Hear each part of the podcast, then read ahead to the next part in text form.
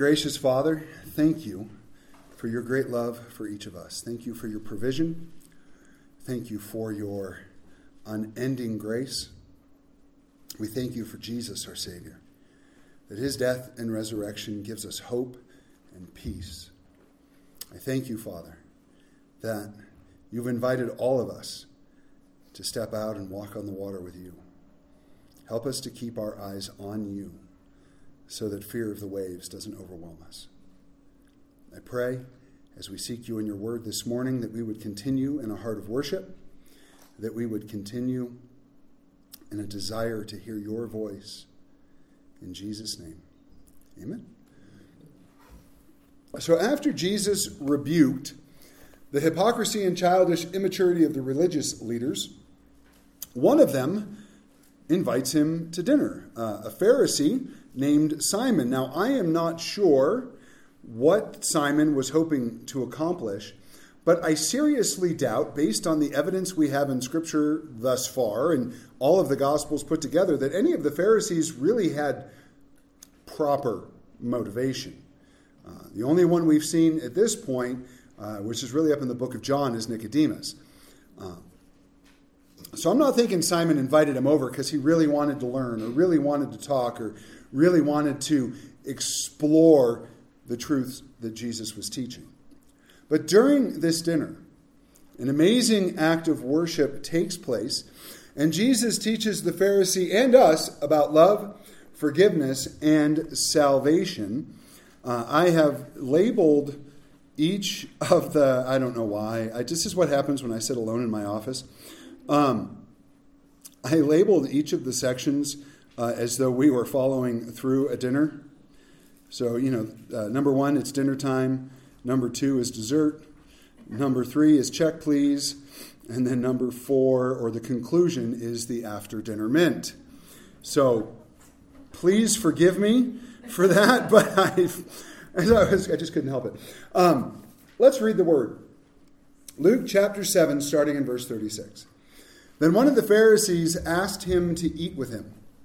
And he went to the Pharisee's house and sat down to eat. And behold, a woman in the city who was a sinner, when she knew that Jesus sat at the table in the Pharisee's house, brought an alabaster flask of fragrant oil, and stood at his feet behind him, weeping. And she began to wash his feet with her tears, and wiped them with the hair of her head. And she kissed his feet and anointed them with the fragrant oil. Now, when the Pharisee who had invited him saw this, he spoke to himself, saying, This man, if he were a prophet, would know who and what manner of woman this is who is touching him, for she is a sinner. And Jesus answered and said to him, Simon, I have something to say to you. So he said, Teacher, say it. There was a certain creditor who had two debtors. One owed 500 denarii and the other 50. And when they had nothing with which to repay, he freely forgave them both. Tell me, therefore, which of them will love him more? Now, just a brief, I think we need to send this parable like to your credit card company. I don't know if it'll work, but you could try it. Verse 43 Simon answered and said, I suppose the one whom he forgave more. And he said to him, You have judged rightly. Then he turned to the woman and said to Simon, Do you see this woman? I entered your house, and you gave me no water for my feet, but she has washed my feet with her tears and wiped them with her hair of her head. You gave me no kiss, but this woman has not ceased to kiss my feet since the time I came in. You did not anoint my head with oil, but this woman has anointed my feet with fragrant oil. Therefore I say to you, her sins, which are many, are forgiven, for she loved much. But to whom little is forgiven, the same loves little. Then he said to her, Your sins are forgiven. And those who sat at the table with him began to say to themselves, Who is this who even forgives sins? Then he said to the woman, Your faith has saved you. Go in peace. So go back to verse 36. So this Pharisee Simon asks Jesus to dinner. And when he sat down to eat, a woman in the city who was a sinner, when she knew that Jesus sat at the table, in the Pharisee's house, she brought an alabaster flask of fragrant oil and stood at his feet behind him, weeping. And she began to wash his feet with her tears and wiped them with the hair of her head. And she kissed his feet and anointed them with the fragrant oil. When the Pharisee who had invited him saw this, he spoke to himself, This man, if he were a prophet, would know who and what manner of woman this is who is touching him, for she is a sinner. So when a banquet, banquet, when a banquet like this was held, it was often accessible to the public. Think of a, you know, an open space. They didn't necessarily have a dining room that was enclosed. They would often have outdoor eating spaces because, well, it got warm in Israel. It still does. And uh, back then, you know, this is somewhere around 31, 32 AD, there was no air conditioning. So they would often have open air eating spaces. And when people like Pharisees or the quote unquote important people, could you see the quoting marks there? Right, you got the picture. Um, would sit down and have a meal together, they would often make it accessible, right? The other people couldn't eat with them, but they could listen in on the conversation. And this is how the woman had access to Jesus. Now, a Pharisee would never speak to a woman in public, nor would she be invited to participate in such a banquet. But she was not there to eat, she was there to worship and repent.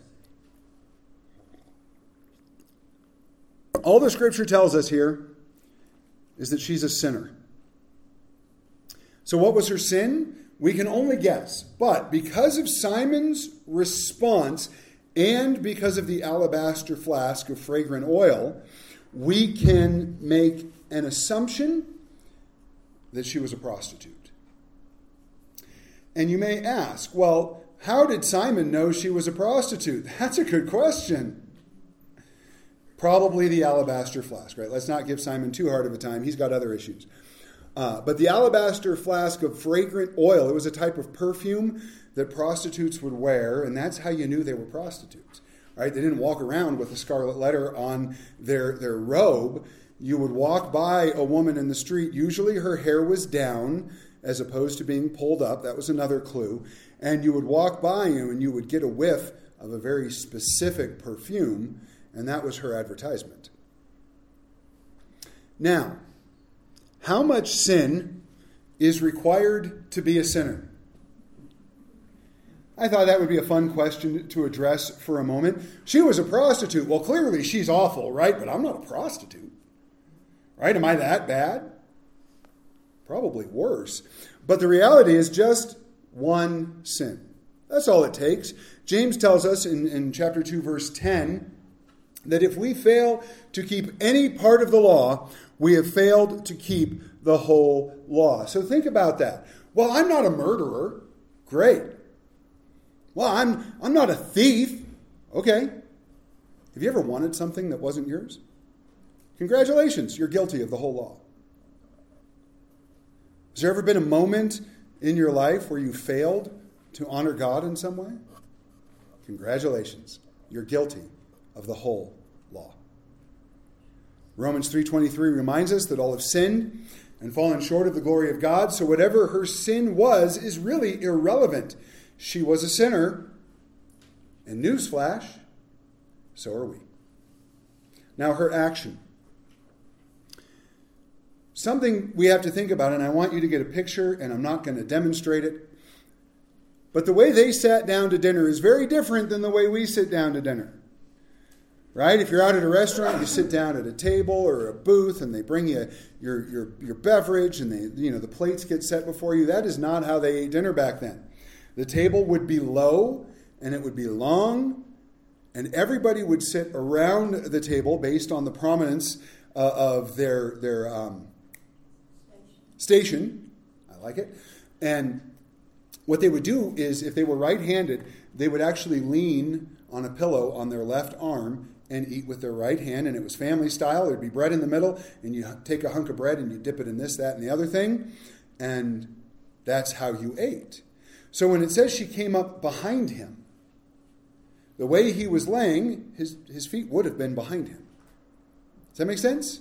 Do I have to lay down and show you? Good. Um, did somebody say yes? Thanks, Linda.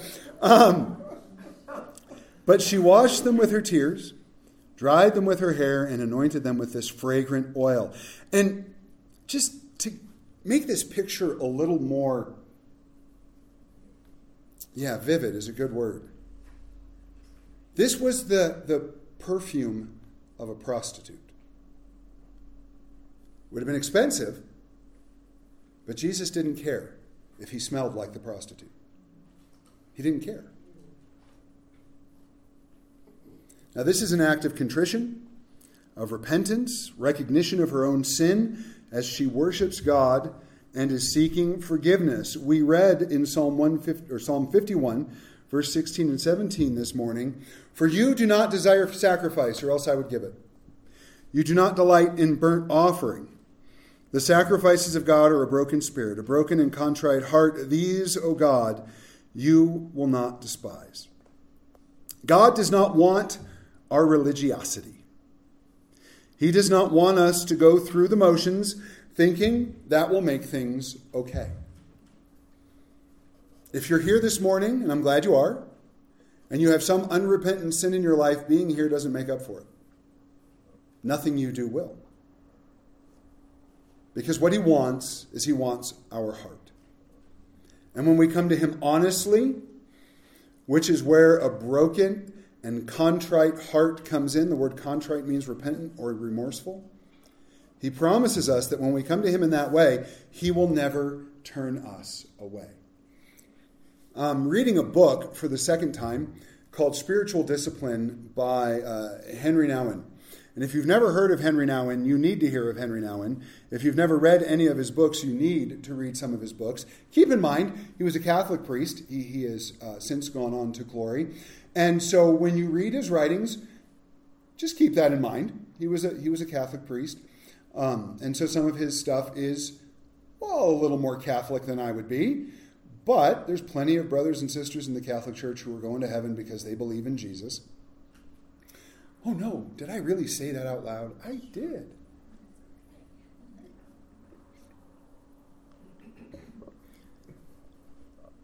But one of the things he talked about is the in this book, Spiritual Discipline, is just the, the absolute foolishness of trying to think we can hide something from God.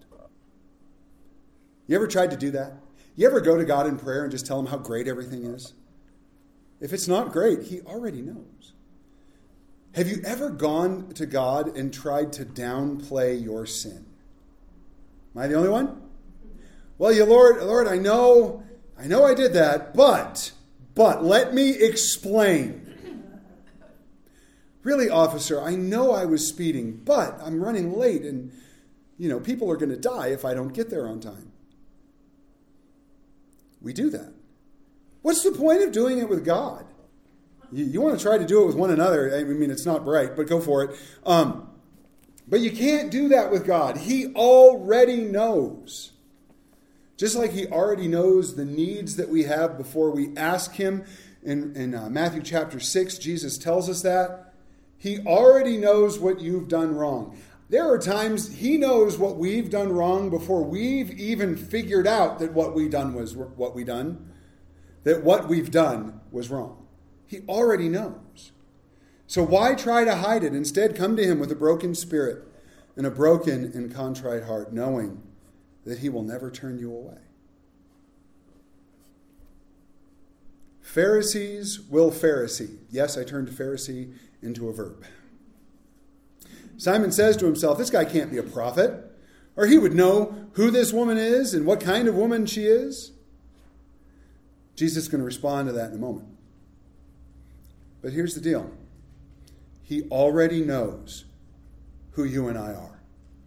He already knows what each and every one of our sins are, what they have been, and what they will be. In that knowledge, he loves us anyway. Romans 5 8 reminds us God shows his love for us, and that while we were still sinners, Christ died for us. I had a gentleman come into my office once, and he was insistent that I watch this video. I've told this story before, but there's a lot of you who weren't here the last time I told it. And he came into my office and he said, I, I need you to watch this video. Okay. And uh, at the time he attended the church, he doesn't anymore. Praise God. Yeah, I said it. Sometimes God allows blessed subtractions. This person was very, very divisive and was causing a lot of problems, and it didn't break my heart when he left. Clearly, it's nobody who's here right now. And don't start going through your mind trying to think who it was. I'm not going to tell you. Don't So What's that? Don't, so don't be so emotional. Never. And he, but he, came, he, wanted me to watch his video. I said, okay, I'll, I'll, watch the video. So he pulled it up on his phone, and, and, this, I don't know if it was a pastor, it was some internet person that was uh, pretending to teach the Word of God. And th- this whole message, and, and I only watched a clip of it, but the whole message was about how God does not love everybody. How God only loves believers. And I said, Really? Yeah. And this guy, this, this, is, this is spot on. And I said, Well, if God doesn't love any, everybody, why does he tell us to go out and share the gospel with them? If he doesn't love them, he wouldn't care where they went.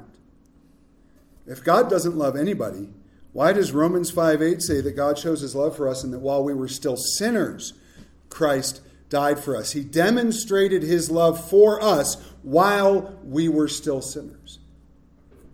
He loved us before we were conceived. He loved us while we were being knit together in our mother's womb. He loved us when we were at the depths of our sin. He loves us now, and He will love us forever. Even those who reject the gospel, He loves. It breaks His heart, and He is not going to violate His justice so they will suffer an eternity apart from him. Doesn't change his love. Dessert, verse 40. Jesus answered and said to him, Simon, I have something to say to you. So he said, Teacher, say it. There was a certain creditor who had two debtors. One owed 500 denarii and the other 50. And when he had nothing with which to repay, he freely forgave them both.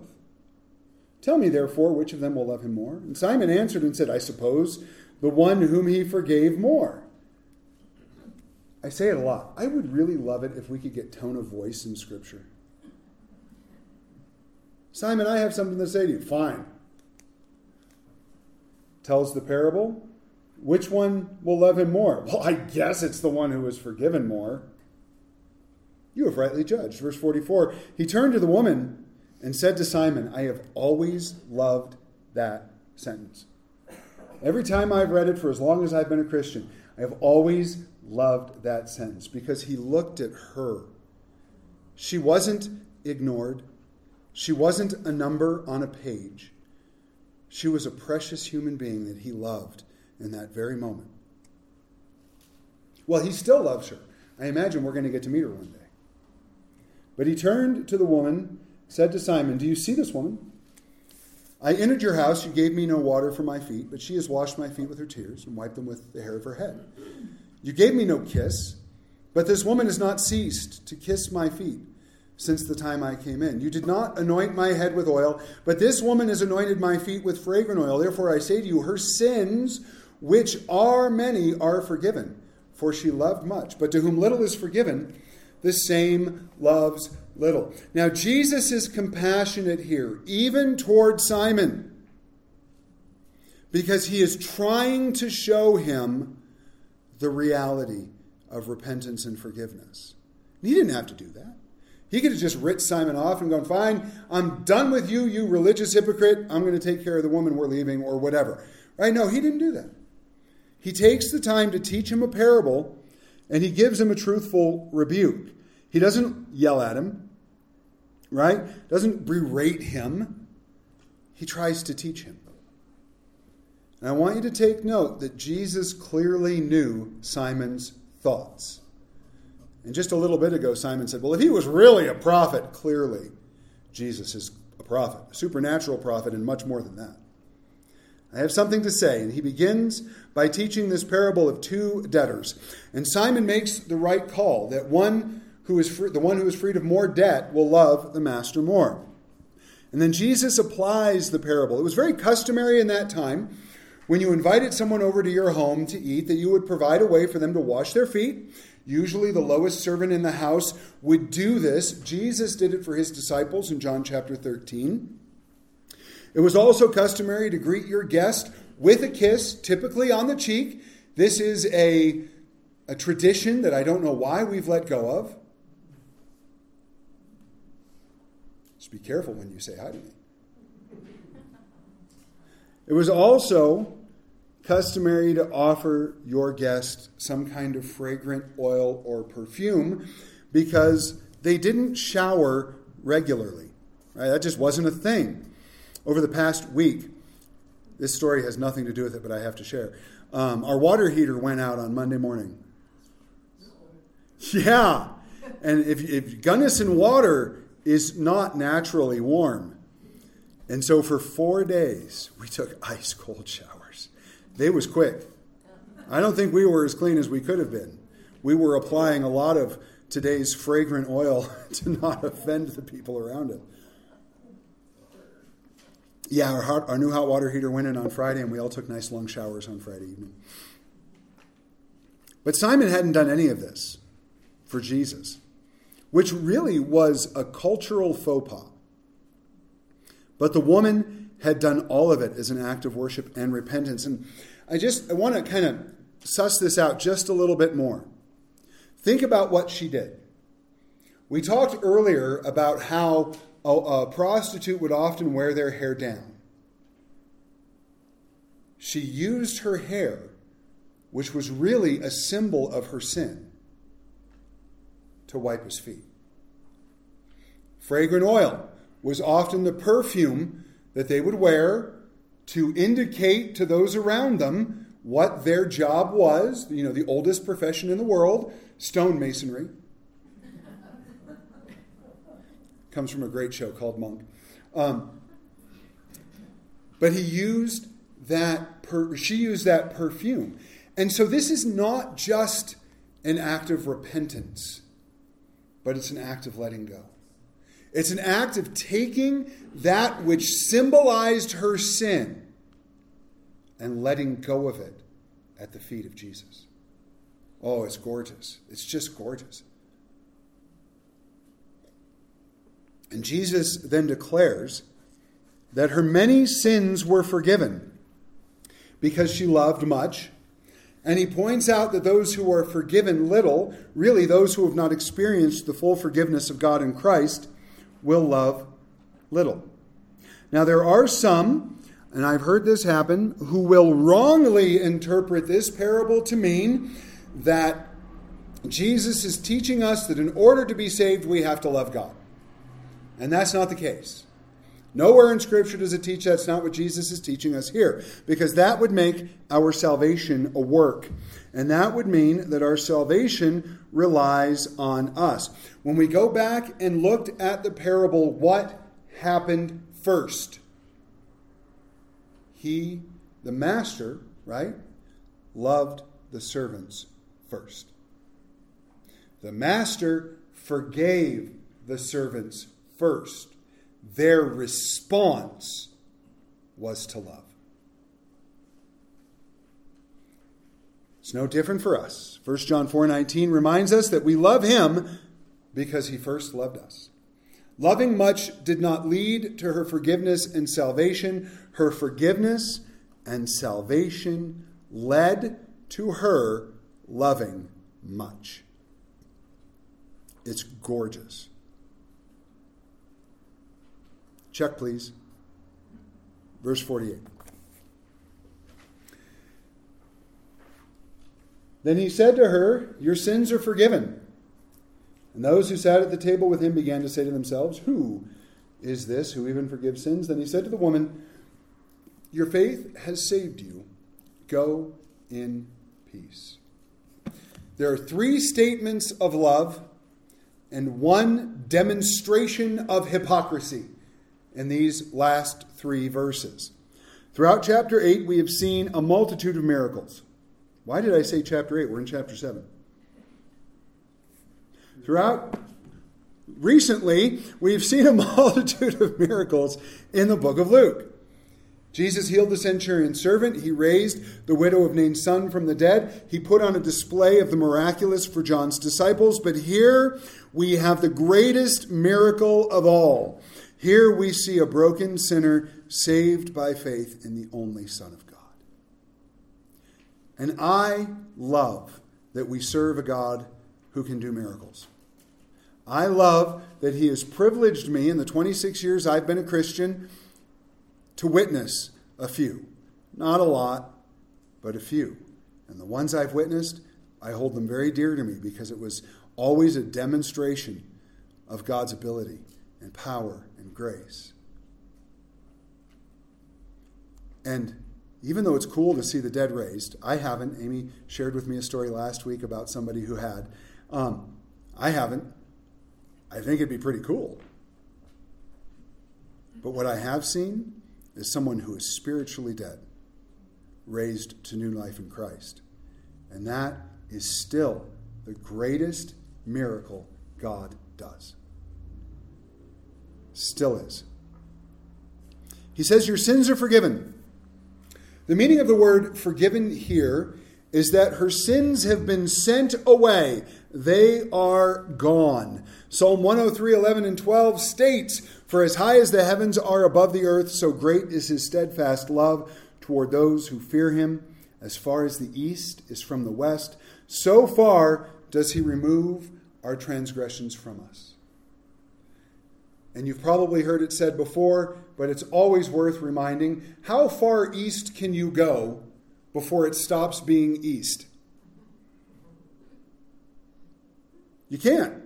If you had a, a, some sort of vehicle that could circumvent the globe with never being refueled, it could head east forever.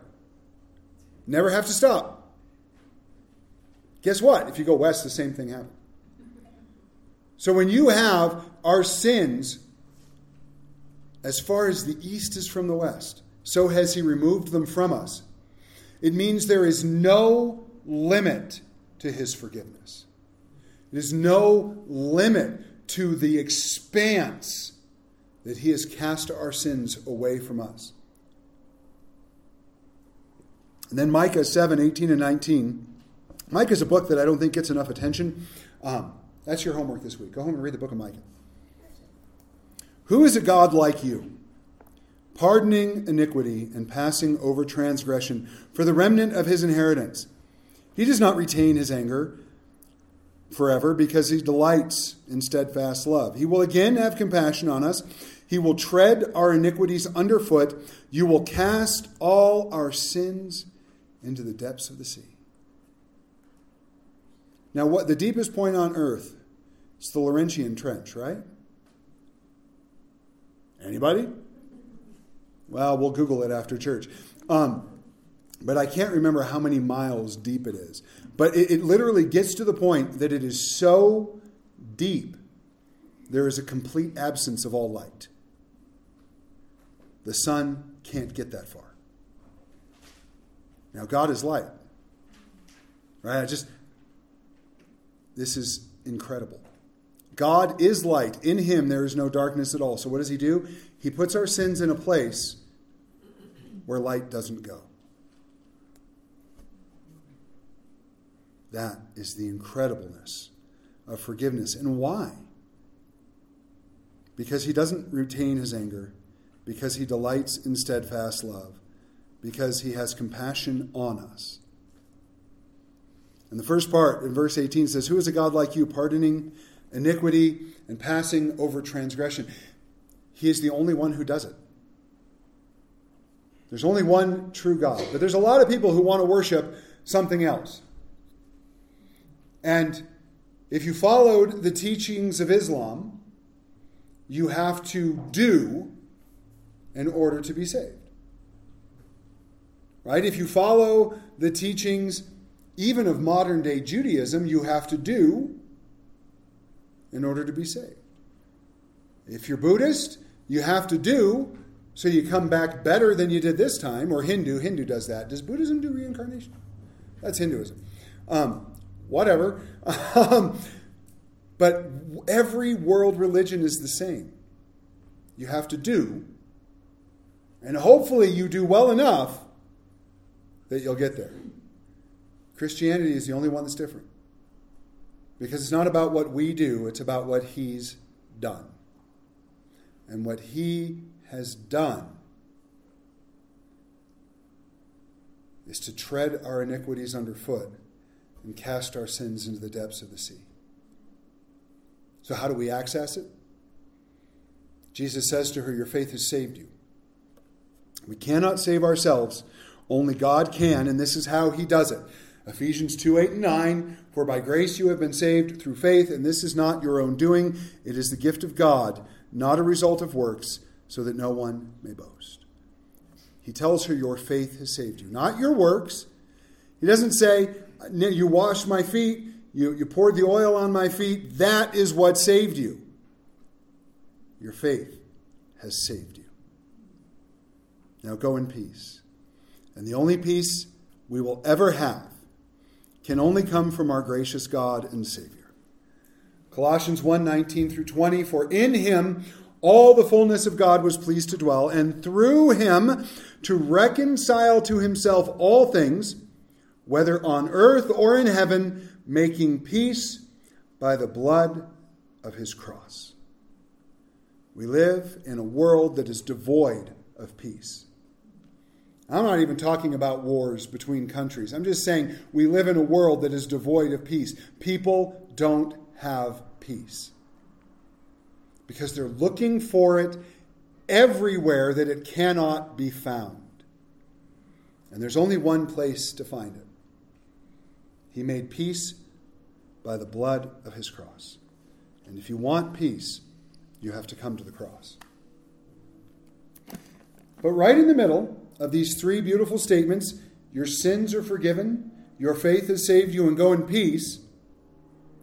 There's a demonstration of hypocrisy. Who is this who can even forgive sins? And we saw a similar question asked when Jesus forgave and healed the paralytic in Luke 5:21.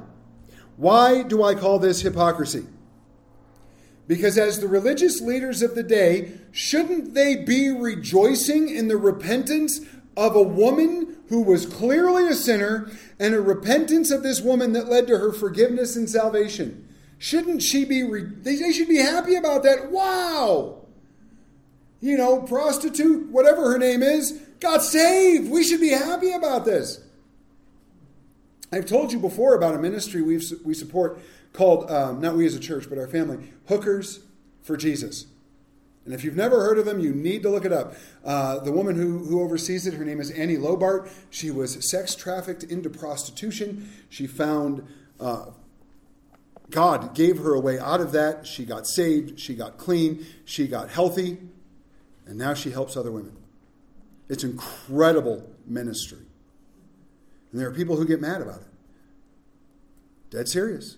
I've heard people complain about this ministry not, not personally, internet, saying, oh, well, you know, she was a hooker and now she's trying to minister to other hookers. We don't want those people in our church. What the hell is wrong with you? Yeah, we want those people in our church. It is pure, unadulterated hypocrisy to look at someone who's a sin, who is in sin, and not be happy about them coming to church not be happy about them coming to Christ. I don't care what their sin is. I don't care what your sin is. I know what my sin is, and He accepted me. But this type of religious hypocrisy is alive and well in the church today. Oh, we get angry when another church succeeds at something where we failed. I say we as a general statement. Or we get angry, right? Maybe somebody came to our church and got saved and now they're going somewhere else. That's happened several times over the last couple years. I'm not angry. I'm glad they got saved. I hope where they're going is a Bible believing church where they can grow in their faith. But if they don't come here, okay. You met Jesus here. That's all I care about. Or maybe that someone from a different denomination has a good idea for reaching the lost or that someone from a different political persuasion or a different background could or would come to Christ. I've actually heard people say, well, they don't deserve to get saved. No, duh. Neither do you. Neither do I. And if you ever come to a moment where you think you did deserve it, oh, you're in trouble. Start repenting immediately. I don't care what your background is. I don't care who you voted for. I don't care what movies you do or do not like, or what sports you do or do not play. I don't care what color your hair is, what color your skin is. I don't care if you're tall or short or fat or skinny. I don't care if you're blind and deaf or blind or deaf. I don't care if you're missing a limb or missing something else. I don't care, and neither does He. He wants you to know Jesus is your Savior. And you are welcome to come to Him. And you are welcome to come here. And if somebody doesn't like that, that door swings both ways. Simon and the others at this meal fail to look inward. They fail to come to a place of self awareness and repentance. And instead, they choose to live in a place of being hard hearted and blind to their own condition. Don't do that. Our after dinner mint. If you would, follow me real quick up to Luke chapter 18. At the rate we're moving through Luke, Luke, Luke, by the time we get to Luke chapter 18, you will completely have forgotten that we did it today. But in Luke chapter 18, starting in verse 9, we read this Jesus spoke this parable to some who trusted in themselves that they were righteous and despised others. Two men went up to the temple to pray one a Pharisee and the other a tax collector. The Pharisee stood and prayed thus with himself God, I thank you that I am not like other men, extortioners, unjust, adulterers, or even like this tax collector. I fast twice a week. I give tithes of all that I possess. Jerk. The tax collector, standing afar off, he wouldn't even raise his eyes to heaven, but he beat his breast, saying, God, be merciful to me, a sinner. I tell you, this man went down to his house justified rather than the other. For everyone who exalts himself will be humbled, and he who humbles himself will be exalted. That, my dear brothers and sisters, is religious hypocrisy. I don't ever look, okay, I really try not to look at anybody else and ever think that I'm better than them because of where they are, because of what they look like, because of what sin they may be involved in, because of who they voted for, because they really like Taco Bell and right, my, my other daughter's not in here. She loves Taco Bell. I'm like, how? How do you love Taco Bell?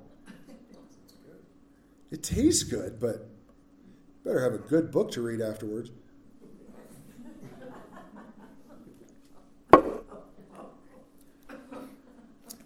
I'm just saying. That's not what God has called us to. When Jesus told the parable of the Pharisee and tax collector, we see the same dichotomy there that we see in this passage. One self righteous religious hypocrite refusing to acknowledge their own sinful condition before God, and one sinner who knows they are a sinner and asks for God's mercy. It's the issue of two sinners and one Savior. One sinner approached the Savior with repentance, worship, and contrition, while the other sinner sat in his presence with hypocrisy, pride, and religious self assurance. One of them left forgiven, saved, and filled with the peace of God. The other did not.